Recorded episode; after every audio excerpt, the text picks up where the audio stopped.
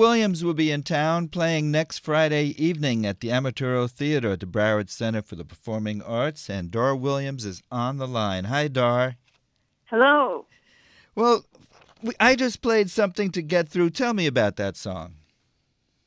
Um, I wrote it for a friend of mine who was uh, going through a divorce, and you know, I've I've had you know serious clinical, you know, had to go to the shrink depression, and then I've just grieved, you know, and and I kind of wanted to write a song saying, this is just a tunnel, and you're going to come out the other side, you know, and um and and we're all kind of rooting for you, and it's it's just a thing, and so um that's really all I wanted to to establish. Uh, on on top of which, I do think you know, as you get older, your friends get better at really knowing how to help you through it, um, as opposed to just constantly saying the wrong thing.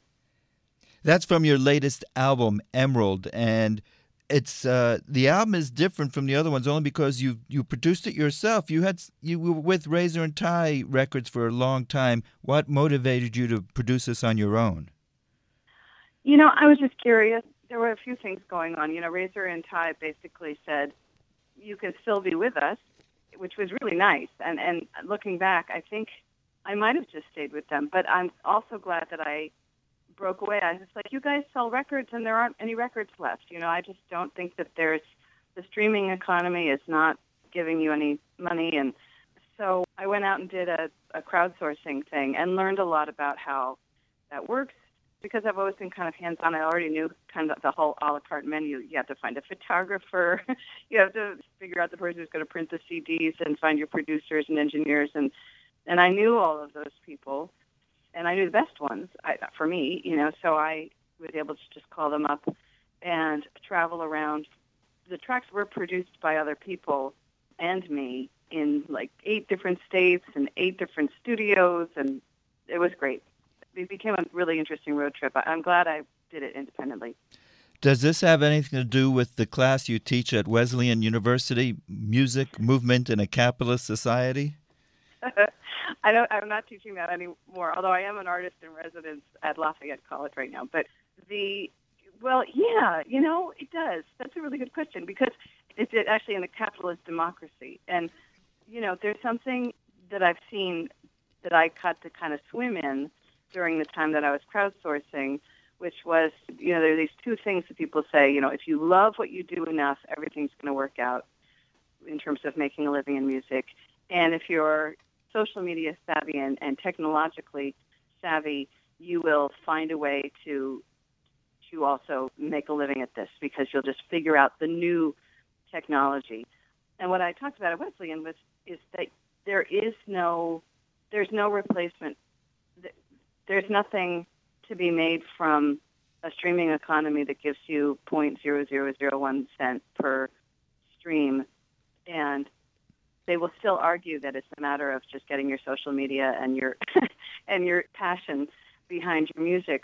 But it's just not the same world anymore. And and as a touring musician that's how I make my living and that's that works for me but only because I was able to build up my base through a time when people would actually buy CDs share their music on CDs. You know, it was just a, it was more of an investment. Financially, but it was also an investment they were making emotionally to have that CD in their hands, or even that iTunes track that they had downloaded. So we talked about that in, in the class in terms of the difference from the way music used to be transmitted to, to the way it is now. So you're saying that if you were fresh and new today, uh, you wouldn't be able to do what you're doing? certainly I wouldn't be able to do what I do. And I love and respect all of the ingenuity that goes into what people have done. But generally, it's it's different in so many ways. And they basically, you know, if you can hook up your performing of music and build up your audience through live performance, and then hook it up with something else, whether it's teaching or leading retreats or corporate sponsorship that's not a record label or giving a percentage of what you do to a record label so that they so that they can help guide you through a record release. You know, like if you're sponsored by Pepsi, the way Katy Perry is, you know, that can work. You can hodgepodge it together and still do what you love, but that just puts a lot of stress on different parts of a musician's brain that maybe would have been nicer for them just to be able to have that time to walk in the swirling mists and really figure out what kind of song they wanted to write and, and record it the way they wanted to record it. Dar Williams is on the line. Dar is going to be in town next Friday evening in Broward County at the Amaturo Theater at the Broward Center. I, have noticed that you have been creative in your career and supplemented somewhat as an author. And your latest book, What I Found in a Thousand Towns, tell me what inspired your latest book. Well, I was around 2012. Somebody said to me that there's a study that said that our relationships are formed mostly by proximity, you know, more than our values, more than our politics. And my first thought was, well, that's totally wrong. You know, people don't get along, and and proximity is is a a negative force in a lot of ways. People fight over things when they are too close together, and I thought that's totally wrong. You know, I I live yards from both my neighbors, and I like that.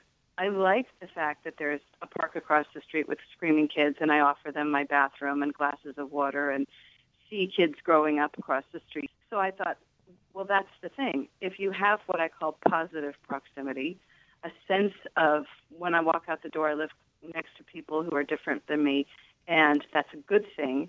That's a that's a forward moving wheel.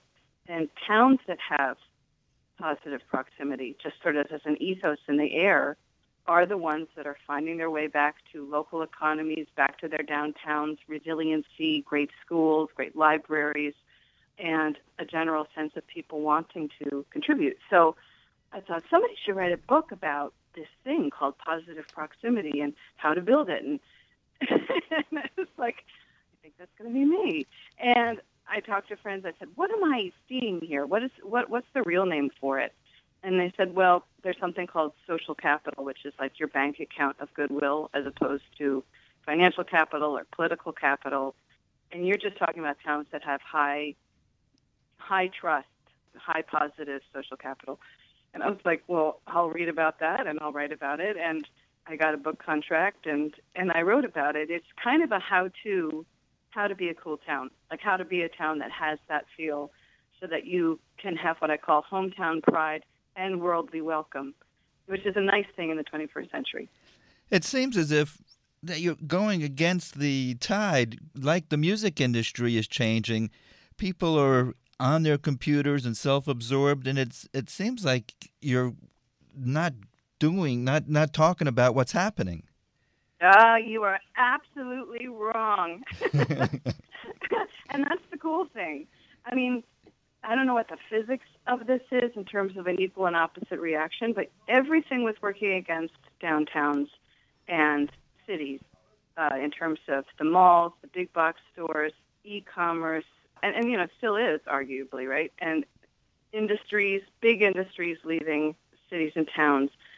But a few things are happening. One is that urban planners used to plan for cars and used to be very excited about you know the car culture and you know cul-de-sacs and things that kind of pull us away from the downtown. And starting about 30 years ago, they really started working on looking at things that create pedestrian cultures and access and looking at the little things, the little details that help people feel like they're cared about in their communities. And so invisibly, we were being helped back to our downtowns by our city planners.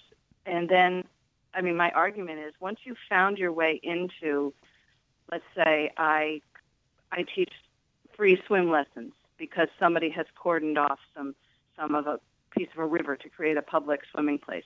And I do this thing. Well, then I meet other families, I meet other instructors, I meet the city officials who are helping me make this happen.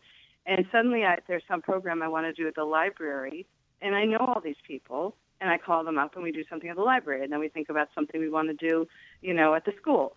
So once you find each other, there's this kind of co-creative motivation to keep on going and you know who the players are and you can you can grow whatever small project you've been working on into like I used to do house concerts and then the next time I'd come back to a town I was playing in a church basement and then I was playing at sort of a a rock room on an off night because I'm a folk singer. And then suddenly they had that social capital to build an actual art center in the middle of their town that offered lessons and performances and space for, you know, depressed teenagers or whatever. And I've seen this migration back to the center. The local food movement really helps people find their centers. A lot of retired boomers who really understand how valuable they are in communities have gone in and, and done a lot of that patients requiring stuff, history projects and, and parks and flowers and supporting local businesses and it's all going forward and people are really bipartisan, beyond partisan when it comes to proximity. Dar Williams is on the line. She's going to be in concert next Friday evening at the Amaturo Theater in Broward County. Her latest book is called What I Found in a Thousand Towns with a lot of inspirational stories. Where does folk music fit into all this? Well, what's nice for me is that folk music allowed me to play in downtowns. So I got to watch this sort of revitalization thing that nobody believes is happening, but it's happening everywhere. I got to watch it from the stage and I got to watch people introducing themselves to each other in, in CD signing lines and taking an extra long intermission, not just to use the bathroom, but because they really wanted to hang out and talk to each other. And like I saw that immense need to connect, and I watched downtowns taking the boards off of the, the windows and filling up businesses with interesting new stuff. So the genre itself was what allowed me to kind of be in downtowns and talk to volunteers and the kinds of people who like to organize things and put things together. But it's not just people who listen to folk music. But, you know, generally you show up at a folk concert to experience some sort of enlightenment, you know, to walk out kind of feeling more connected and enlightened than when you walked in. And there's other music where you go in and you kind of it's like headbanger music and you want to forget something and and that's fine too you know you want to dance or you want to get high or you know people kind of go into performances to to not think too much. But with folk music generally people want to sort of have that collective lift. And i think it was huston smith a great sort of social philosopher he said a great performance, you walk out and you say, I want to go do something good. and I think a lot of people leave concerts if if they feel like someone has communicated with them, they want to spread that. They want to tangibly connect some more. And I really think that I mean I have that faith in the kind of the genre that I belong to. I hear the confidence uh, you have in rebuilding downtowns, and I do see it here in South Florida. Do you yeah. see do you see a revival in in the youth movement, or are they getting involved and becoming active?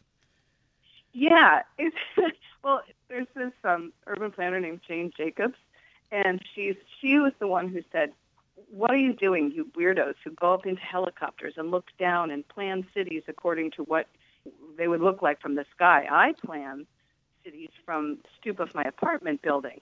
And she's a really uh, antagonistic writer, like a wonderfully confrontational writer, and she says, "This is insane. Why we have parks that are apart from commerce? You should have commerce nearby so people can walk out during their lunch break and have strollers. And you know, this is insane."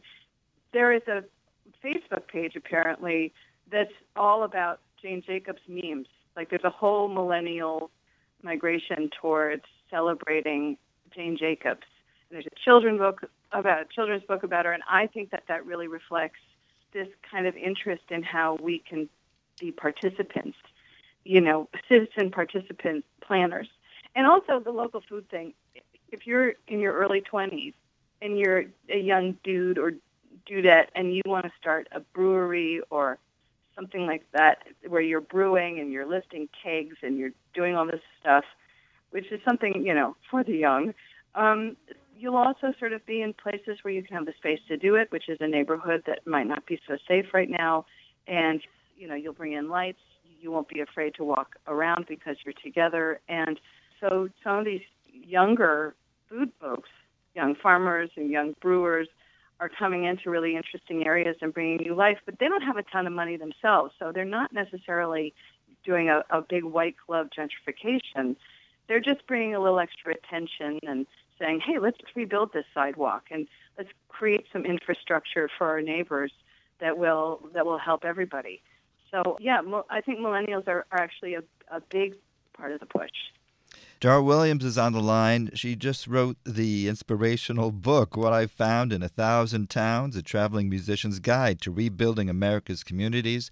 She's going to be in concert next Friday evening at the Broward Center for the Performing Arts. One more question before I play the last song. What I really liked about your book is that it was so positive, and that is kind of rare in these days. Uh, are you generally a positive person? Yeah, but you know what? People are much more positive. We really have to look at this narrative of look at how divided you are. Look at what a bunch of morons you are. Look at how nasty you all are.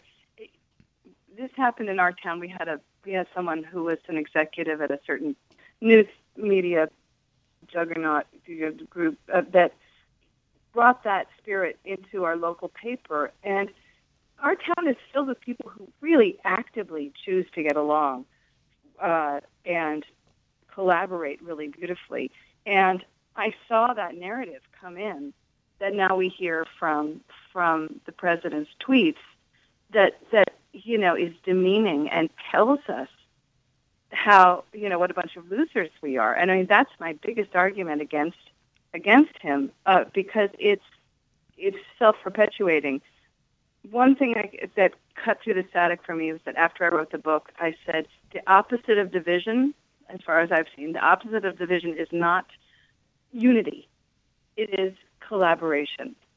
And every time I've said that, people go, "Oh, right, okay," because we really fight and we don't get along, and you know we don't do everything we want to do, but but we are collaborating, and we're collaborating beautifully. I mean, look at the art center where I'm playing. I've been there before it's gorgeous. That didn't just come out of nowhere. And it's really well run. And it's run not just with sort of, you know, professional staffers, but there are a lot of people who take it upon themselves to spread the word and, and do do things like, you know, radio stations say that, that do a lot to promote what's going on in the art center.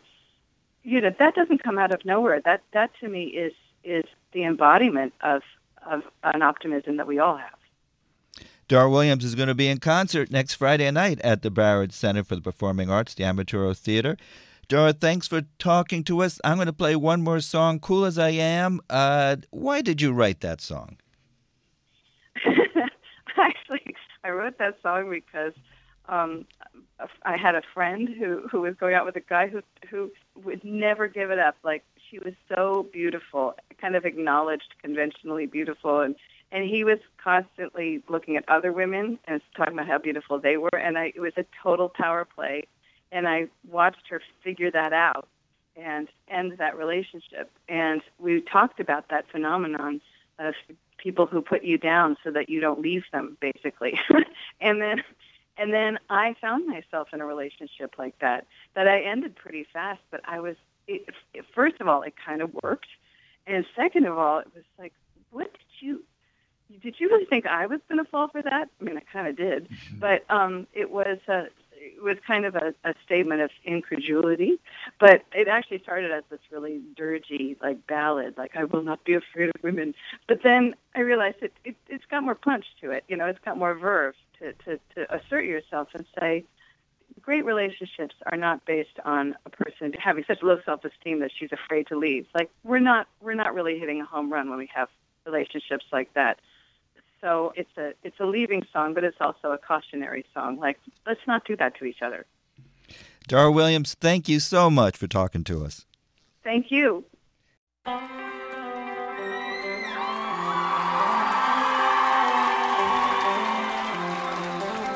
Yeah, there was a time I didn't like the love, I like the climber. She was no sister then, was running out of time and one liners. And I was afraid like you are when you're too young to know the time. And so I watch the way you take your fear and hoard the horizon. Point Point and have a word for everyone you can lay your eyes on. Like you own just because you bought the time.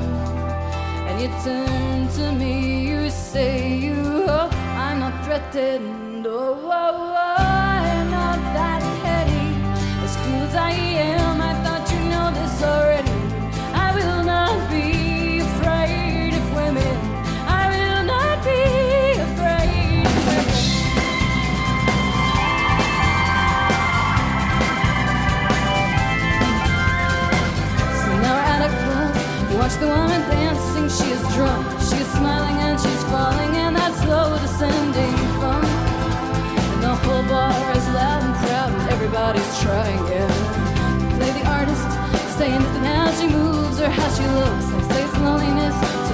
to our